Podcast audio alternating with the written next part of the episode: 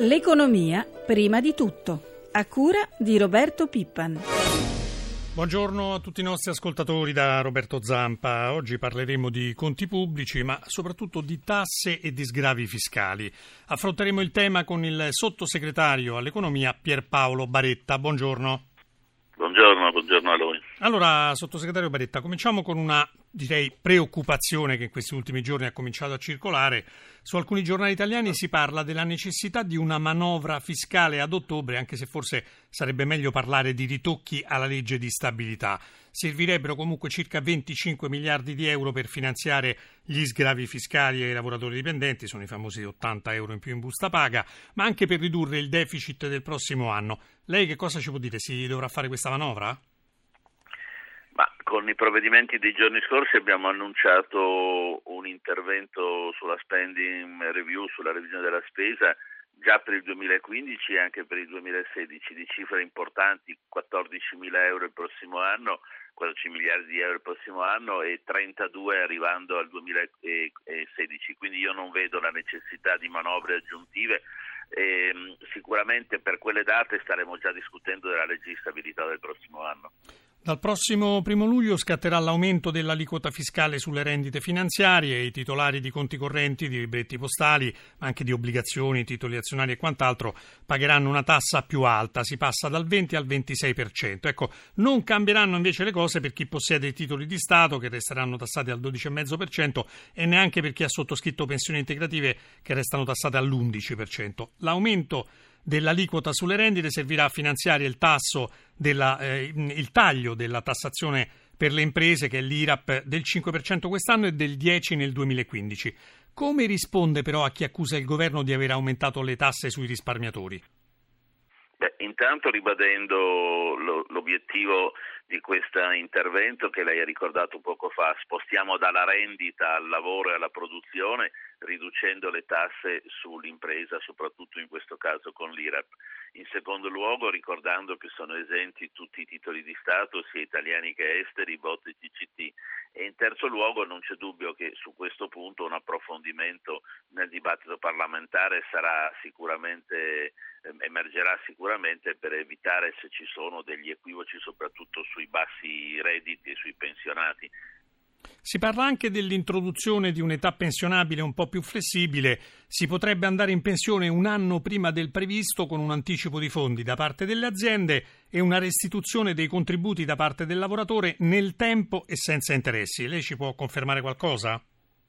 Ma al di là delle soluzioni tecniche, la mm, flessibilità in uscita dalle pensioni è un'idea molto utile, eh, peraltro ci sono proposte di legge già presenti, tra cui una anche del sottoscritto, ma assieme all'ex ministro Damiano, ma anche il ministro Giovannini recentemente ne aveva parlato e Poletti sta studiando il tema. utilizzare la flessibilità in uscita da risposta agli eccessi rigidi della, della riforma Fornero senza toccarne l'impianto di fondo che va salvaguardato.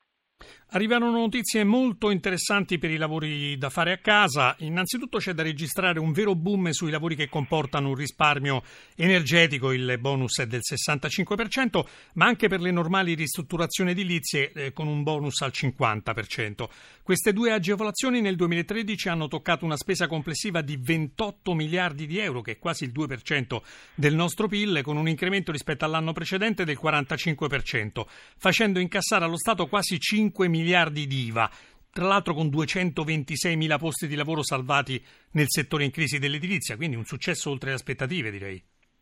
I dati che lei ha riportato sono la prova del, del successo dell'iniziativa e dell'importanza che questa ha avuta. Quando si parla oggi di segnali di ripresa dell'economia, queste sono le, le, misure più concrete che lo consentono e che ci fanno ben sperare per il futuro e che per quanto mi riguarda sarebbe utile che diventassero eh, ulteriormente rafforzate. Ecco, a questo proposito si parla anche della possibilità di introdurre in Italia attraverso il disegno di legge delega il cosiddetto conflitto di interesse fiscale tra contribuenti, cioè la possibilità di presentare in detrazione fiscale fiscale tutti gli scontrini per i lavori domestici anche di piccole entità. Ecco, questo invoglierebbe naturalmente i committenti a chiedere scontrini e ricevute fiscali agli artigiani, per esempio idraulici, elettricisti e quant'altro, e, che non sempre, diciamolo francamente, emettono le ricevute.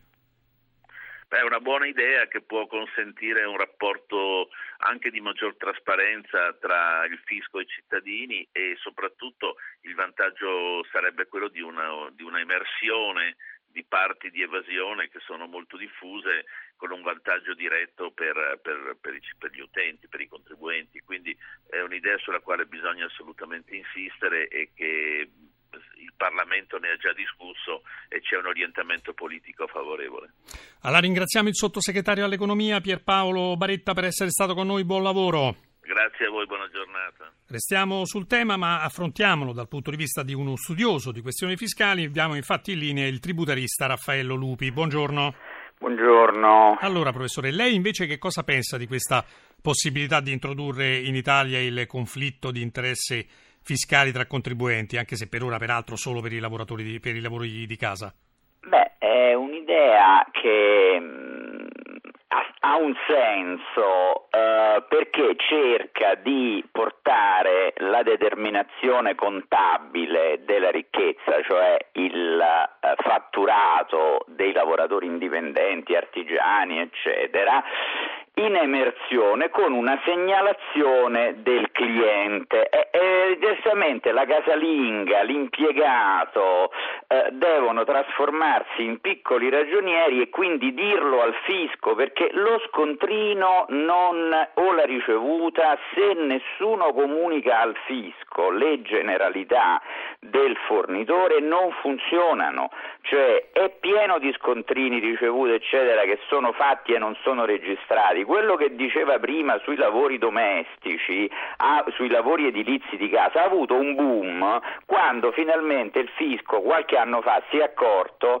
che bisognava mettere una segnalazione, adesso la segnalazione la fanno le banche che prendono il compenso per la ristrutturazione, Chiaro. quindi dicono caro fisco il signor tal dei tali ha preso 8.000 euro e gli fanno una piccola ritenuta, perché prima era pieno di gente che faceva le fatture, dava la ristrutturazione al, eh, al cliente e poi non le registrava, quindi bisogna chiudere il cerchio, cioè non è questione di di perversioni, onesti, disonesti, eccetera. La tassazione in Italia funziona perché gli uffici ragioneria delle aziende dicono al fisco le generalità di chi prende i soldi, quindi bisogna ricostruire questo meccanismo anche per i privati dove si può fare naturalmente, perché il contrasto di interessi, se uno si compra un paio di pantaloni o un un vassoio di pasticcini è difficile. Una domanda Quindi, flash, Lupi. Eh. Secondo lei lo Stato con questa eh, idea, con questa strategia, ci andrebbe a guadagnare o a rimettere?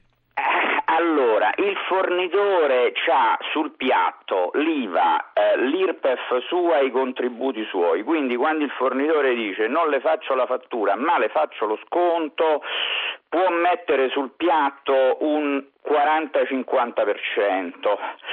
Eh, però funziona perché in questo modo il cliente ha perlomeno la prova che ha fatto il lavoro, non ci sono solo le ragioni fiscali, metti che poi litighi con l'idraulico, no?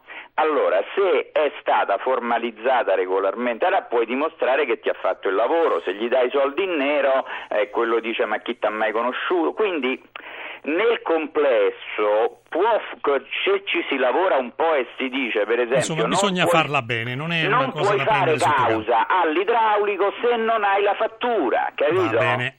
Ringraziamo Quindi, il professor Lupi per essere stato con noi, una buona giornata e buon lavoro. Ora ascoltiamo sullo stesso tema il parere dei diretti interessati. Infatti abbiamo in linea il segretario generale della Confartigianato Cesare Fumagalli. Buongiorno. Allora, come rappresentanti del mondo degli artigiani, siete favorevoli o contrari all'introduzione di questo conflitto di interessi? Ma guardi, intanto anche rispetto alle cose che ho sentito da, dagli altri interlocutori, dico che la proposta l'abbiamo avanzata noi nel passato di estendere una positiva esperienza che non è quella di quest'anno e l'anno scorso, è ormai lunga di, di, oltre 15 anni e nacque con le prime possibilità di detrazioni allora del 41% in tre anni. Oggi siamo alle nuove misure dopo tante vicissitudini, ma ha funzionato fin da allora. Quindi noi siamo favorevoli all'introduzione del contrasto di interessi. Ecco, ma secondo lei un provvedimento del genere avrebbe successo in Italia? Cioè darebbe slancio ai lavori in casa e contempore- contemporaneamente eh, potrebbe ridurre il lavoro nero? Guardi, noi l'abbiamo proposto anche, oltre che per i settori della costruzione, abitazione, edilizia, anche per esempio tutto il mondo dell'auto, della riparazione dell'auto. Siamo convinti che possa avere successo, ma crediamo che questo debba anche accompagnarsi con un riequilibrio della tassazione. Noi abbiamo fatto queste proposte nell'ambito di una complessiva riduzione della pressione fiscale. Come dire, se pagano tutti le tasse effettivamente potrebbero essere calate. Certo e servirebbe anche a contrastare gravi fenomeni di abusivismo che continuano ad essere una piaga per le imprese regolari. Chiarissimo. Allora ringraziamo anche il segretario generale della Confartigianato, eh, Cesare Fumagalli. Una buona giornata e buon lavoro anche a lei. Chiudiamo come di consueto con i mercati finanziari, ci colleghiamo con la nostra redazione di Milano, Michela Coricelli, buongiorno. Sì, buongiorno. La borsa di Tokyo è rimasta in negativo per tutta la giornata e si avvia a chiudere con l'indice Nikkei meno 1,15%. Hong Kong finora perde il meno 0,30% e le tensioni in Ucraina continuano a spaventare i mercati. Shanghai è al meno 1,28%. Ecco, quali sono invece al momento le previsioni per l'apertura in Europa? Nelle borse europee si prospetta un avvio contrastato, il lieve ribasso e in mattinata l'Istat rende noti i dati sulla fiducia dei consumatori. C'è una certa attesa per l'esito delle aste sui nostri titoli pubblici? Sì, questa settimana il Tesoro collocherà sul mercato titoli per un valore fino a 16 miliardi di euro. Si parte oggi con l'asta dei bot a sei mesi, domani BTP e CCT.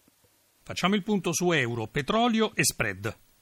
Sostanzialmente stabile il cambio euro-dollaro a 1,38,23, la quotazione del petrolio Brent sale verso i 110 dollari al barile, il greggio americano ha superato i 101 dollari al barile. Lo spread tra i titoli di Stato italiani e tedeschi è tornato a salire, ha chiuso la settimana a quota 163 punti base con un rendimento del BTP decennale a 3,11%. Grazie Coricelli, la nostra rubrica economica termina qui, ringraziamo Francesca Librandi per l'assistenza al programma, una buona giornata ai nostri ascoltatori da Roberto Zampa.